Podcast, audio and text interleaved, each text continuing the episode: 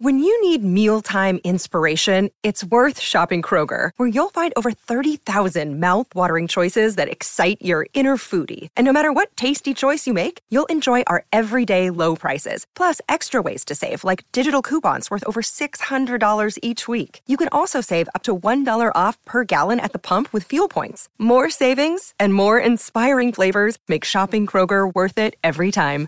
Kroger, fresh for everyone. Fuel restrictions apply.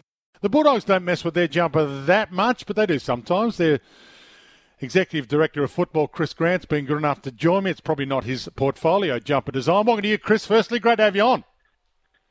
Afternoon, Dwayne. How are you? Uh, no, I'm I good. Confirm that um, artistry is not part of my uh, my remit or my strength. Let me tell you, but I, will say we've actually had a couple of ripping jumpers the last uh, couple of years. Our- Ours is a pretty good, simple one, um, our traditional jumper. Um, but we've had a couple of throwbacks to the past as well over the last couple of years, and they've worked pretty well. Um, but I haven't had a hand in any of that. Um, so, yep, no good from my end. What is your portfolio, though, is recruitment, and you've done pretty well. Should we start with Liam Jones? You look good. Yeah, no, it was a really positive start, um, no doubt, Dwayne. I think um, you know the off season was a fairly busy period for us, and and Sam and the team did a, a wonderful job in uh, acquiring uh, Rory, Liam, and, and also Oscar Baker uh, from Melbourne, um, and all of them have fit in really well and haven't missed a beat uh, since they've been with us, which is what you hope when you're acquiring players of, of experience and have been in the system for a while. Um, but no, all of them played really well, and in particular, um, you know, Liam uh, did very well down back. Um, Rory found his feet um, in the forward line, and I thought Oscar actually played really well um, as a late inclusion, um, uh, coming on and playing that wing role for us. So that was a pleasing start. How far back does it go, your knowledge that you needed a an intercept defender, a key defender like Liam Jones? How far back did you start talking to him because you needed that? Uh, we've sort of been in contact um, with Liam, or had been in contact with Liam throughout, um, even uh, in his time uh, when he stepped away from Carlton and went up north. Uh, we've stayed in contact with him, uh, not knowing if the rules would change in the future.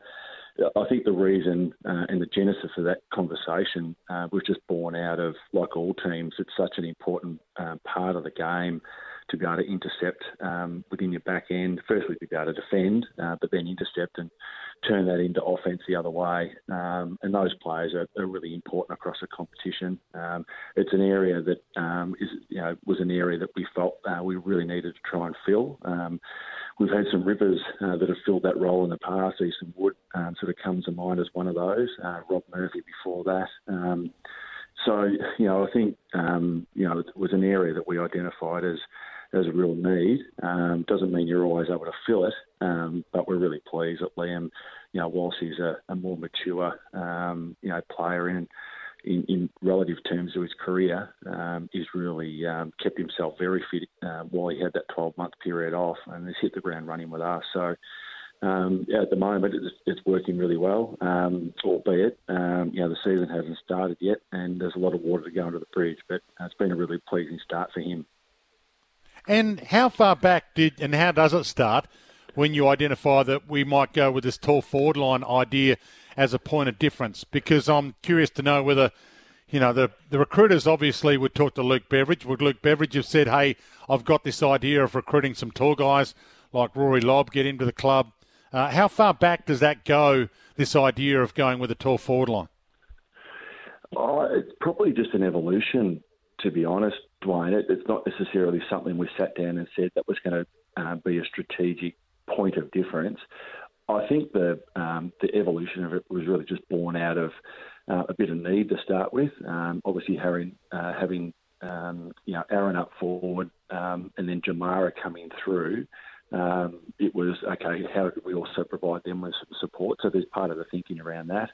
Um, and then, you know, where a player like Rory came into it was uh, always uh, sort of assisted us in two areas of the ground that we thought we need some uh, assistance to, to, uh, to support um, Tim English and, and uh, Jordan Sweet in the ruck. So um, you know, Rory's a, a unique um, player that can play both those positions. So um, that's why we went after him, and, and he's been able to uh, come in and fill that real need for us. And then obviously with Sam coming on the scene um, and only in his second year, um, we know that players like Jamarra and Sam um, in uh, in the early part will, will take some time to develop, but you know, what's been really pleasing is they've developed really quickly, uh, which has actually meant that, um, you know, all of them are really capable AFL players um, and uh, all vying for positions in the forward line, which creates this opportunity to maybe think a little bit differently about how you could use them. And, and Luke and the, the coaches have worked through that on a almost on a week by week, case by case basis. Um, knowing that a player like Sam can play both ends, um, and that provides some uh, flexibility as well. Um, I know um, as it sort of panned out over this pre-season, Sam spent most of his time forward um, and has played the, the last couple of matches up forward. You know, Luke's got that in mind uh, for the early part of this year. Um, but it does, um, of going back to your question, um, it, it's really just evolved over time. Uh, but we're really pleased with how it looks at the moment. Um, and each of them are really enjoying playing with each other too, which is great. Which wrecks the story, really, Chris. If you end up winning a flag with it, and we can, t- you've told the world that it's happened kind of by accident. There wasn't a plan. yeah, well, you know, it's it's part of list evolution, isn't it? You, you, you do have a lot of plans in place, and, and some of them um, you're not able to fill quickly enough um, when other players are either in their prime, um, and you're trying to sort of build something around it. It's hard to sometimes uh, get the uh, the list to, to line up with that. Um, but at the moment, we feel like we're we're really well placed, and you know Sam Power, who does the job for us um, on a daily basis, done a super job uh, for us over the last couple of years. So. You know, it's given Luke and the coaches some real confidence that um, with a really flexible team, um, you know, they'll have some uh, flexibility at their disposal uh, on, on a game by game basis. But yeah, as I said, we we really did like the look of what um, we saw on on Saturday, um, and hopefully the boys can carry that through the season. And Luke himself, he seems like he's pretty relaxed and content at the moment. He had the hiccup early last year where, you know, he got a bit intense at a at a press conference and shouldn't have. Was that just the, the pressures of the demands of the of the football bubble? What was it, and why is he different now? And how did you work your way through that situation? Yeah, well, I think everyone deals with um, with situations differently, sort of based on the emotions that the game throws at you. Uh, you know, for us, um, 2021 was an emotional end. It was a fantastic end, an emotional end, and a disappointing end. Um, and also um, just the relationships that you'll have within the industry. Um, there's also some friction and frustration um, in, in, those from time to time too, um, and sometimes they can boil over or, or, or step, overstep the mark a little bit. I think um, what we've seen with Luke in particular, because that's you know, your question sort of surrounding him, um, is and you know, the fact you've locked him in long term. So so you've gone with him long term now. That's the that's the difference, I suppose. In you know this time last year, it seemed like it was yep. you know there was a bit of friction there, but now it seems settled. And hey, he's our guy, and everything else is sort of it, it's all smooth now.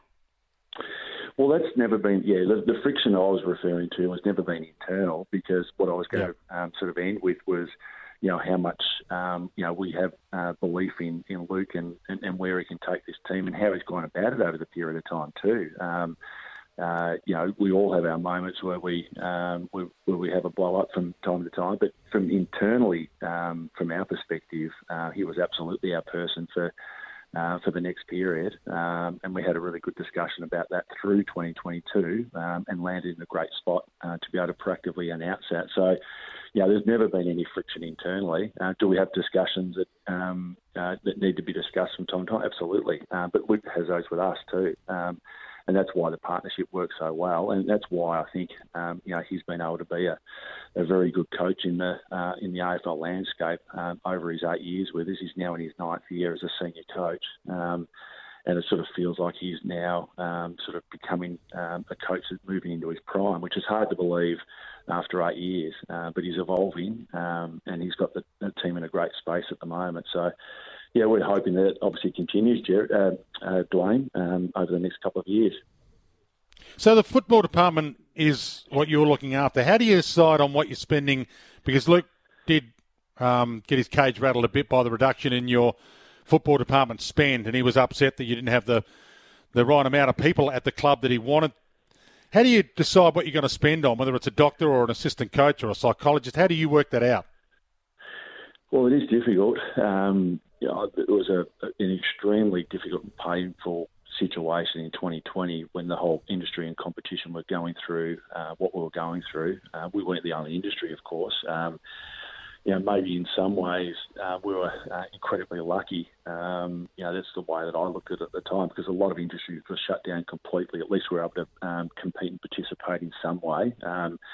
Albeit, um, you know, the industry and, and our club, uh, like all other 17 clubs, lost a lot of great people uh, from the industry just because of the cuts that were imposed. Um, and that was an incredibly difficult and traumatic period for all of us. Um, uh, I'm sure sort of speak on behalf of all um, heads of football and, and CEOs that um, sort of worked through that period of time. Um, it was traumatic. Um, I guess the decision, um, and sort of going back to your question specifically, Dwayne, is more, you know, from there, uh, once we sort of stabilised the ship, if you like, um, and came up with our new structure for 2022, it's, it's really getting through the point of uh, rebuilding that again, you know, when the opportunity arises. And you know, it's been really um, uh, helpful having a senior coach who, who understands the difficulties that you're going through and is, uh, you know, really w- willing to get his hands dirty and work collaboratively um, and collectively to, um, you know, uh, rebuild the program in the areas